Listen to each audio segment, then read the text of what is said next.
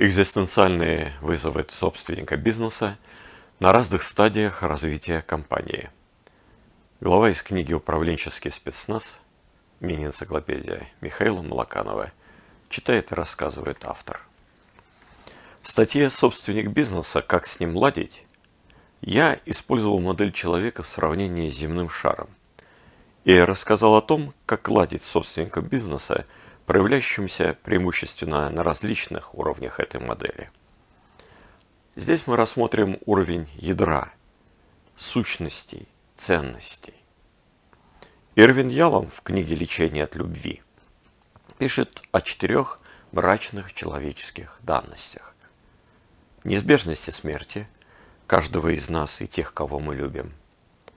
Свободу сделать нашу жизнь такой, какой мы хотим – нашим экзистенциальным одиночеством и об отсутствии какого-либо безусловного и самоочевидного смысла жизни. Кто-то из нас проживает всю жизнь, стараясь вовсе их не замечать. Хорошо этому способствуют всякие пристрастия, типа алкоголя. Кто-то, как Достоевский или Толстой, все осознает и прорабатывает эти мрачные человеческие данности – создавая произведение искусства. Или не совсем искусство. Например, начинает свой бизнес. Я заметил, что многие собственники начинали бизнес, подойдя вплотную к осознанию своего экзистенциального одиночества.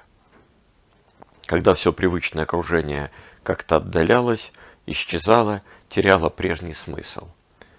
Это мог быть и необъяснимый внутренний процесс – и переосмысление своей роли в семье, и кризисное изменение своего социального, финансового статуса. Будущий основатель бизнеса начинает чувствовать себя потерянным, изолированным от всех и вся. И тут возникает спасительная идея нового бизнеса. Одиночество исчезает. Во-первых, основатель бизнеса уже не один – а с наполнившей его идеей.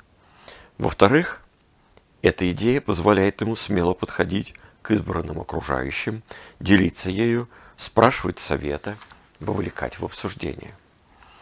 Если первая стадия жизненного цикла компании – выработка приверженности основателя идеи бизнеса проходит успешно, и он решается на риск, берет на себя ответственность и за бизнес, и за тех людей, кто ему поверил, то на этой идее а также и на множестве появляющихся других, и в слиянии всей команды компания может успешно пройти и следующие две стадии. Живые деньги и расширение доли рынка. Основатель исцеляется от экзистенциального одиночества, но подходит вплотную к осознанию свободы сделать свою жизнь такой, какой он хочет. При такой-то доле рынка – а с осознанием свободы приходит осознание своей ответственности за ее реализацию. Это при естественном ходе развития компании. И это требует перехода на четвертую стадию – прибыль. Через выстраивание границ бизнес-процессов, предписывание ролей, формирование и формализации в целом. При естественном ходе развития компании у основателя появляется уверенность, в том, что он вполне контролирует бизнес, чтобы и достаточно свободно и ответственно реализовывать свои хотелки. Но очевидная жизнеспособность бизнеса диалектически подводит основателя к осознанию возможности его потери или прекращения, в том числе и из-за своей собственной, пусть пока еще и гипотетической, но неизбежной смерти.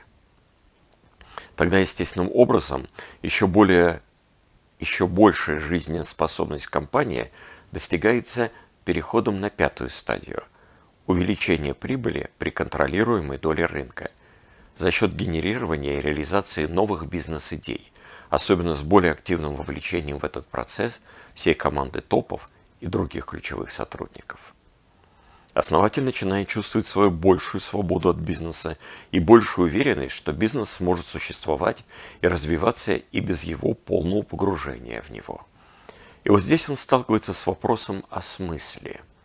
как о смысле своей собственной жизни, так и смысле созданного им бизнеса, в смысле дальнейшего существования этого бизнеса.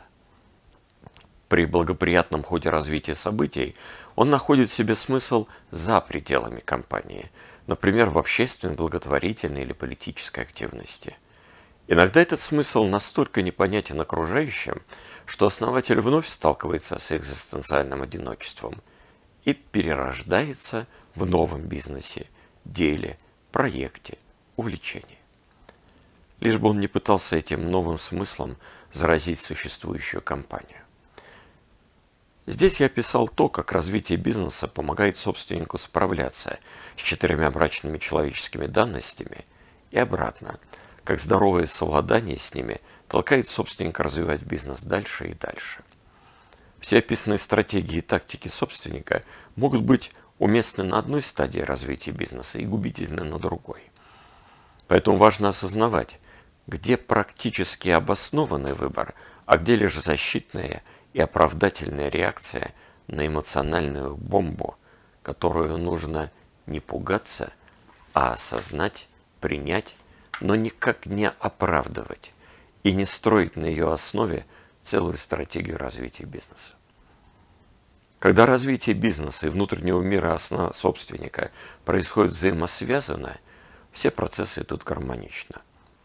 Если же активно влияющий на управление бизнесом собственник нарушает эту гармонию, застревая в проработке какой-то из данностей, то и бизнес обычно застревает на соответствующих стадиях жизненного цикла или, как на последней стадии, начинает стремительно разрушаться.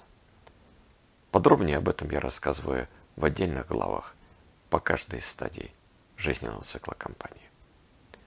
Важно отметить, что у некоторых собственников бизнеса проживание каких-то из мрачных человеческих данностей, например, отсутствие какого-либо безусловного самоочевидного смысла жизни, настолько сильно, что оно сказывается на бизнесе уже на самых ранних стадиях жизненного цикла компании.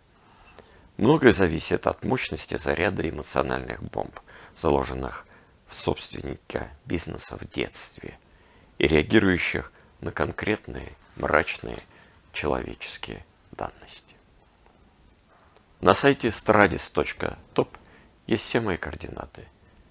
Если вы чувствуете, что что-то в вас внутри, что-то внутри собственника, основателя мешает бизнесу развиваться, это очень эмоционально заряжено.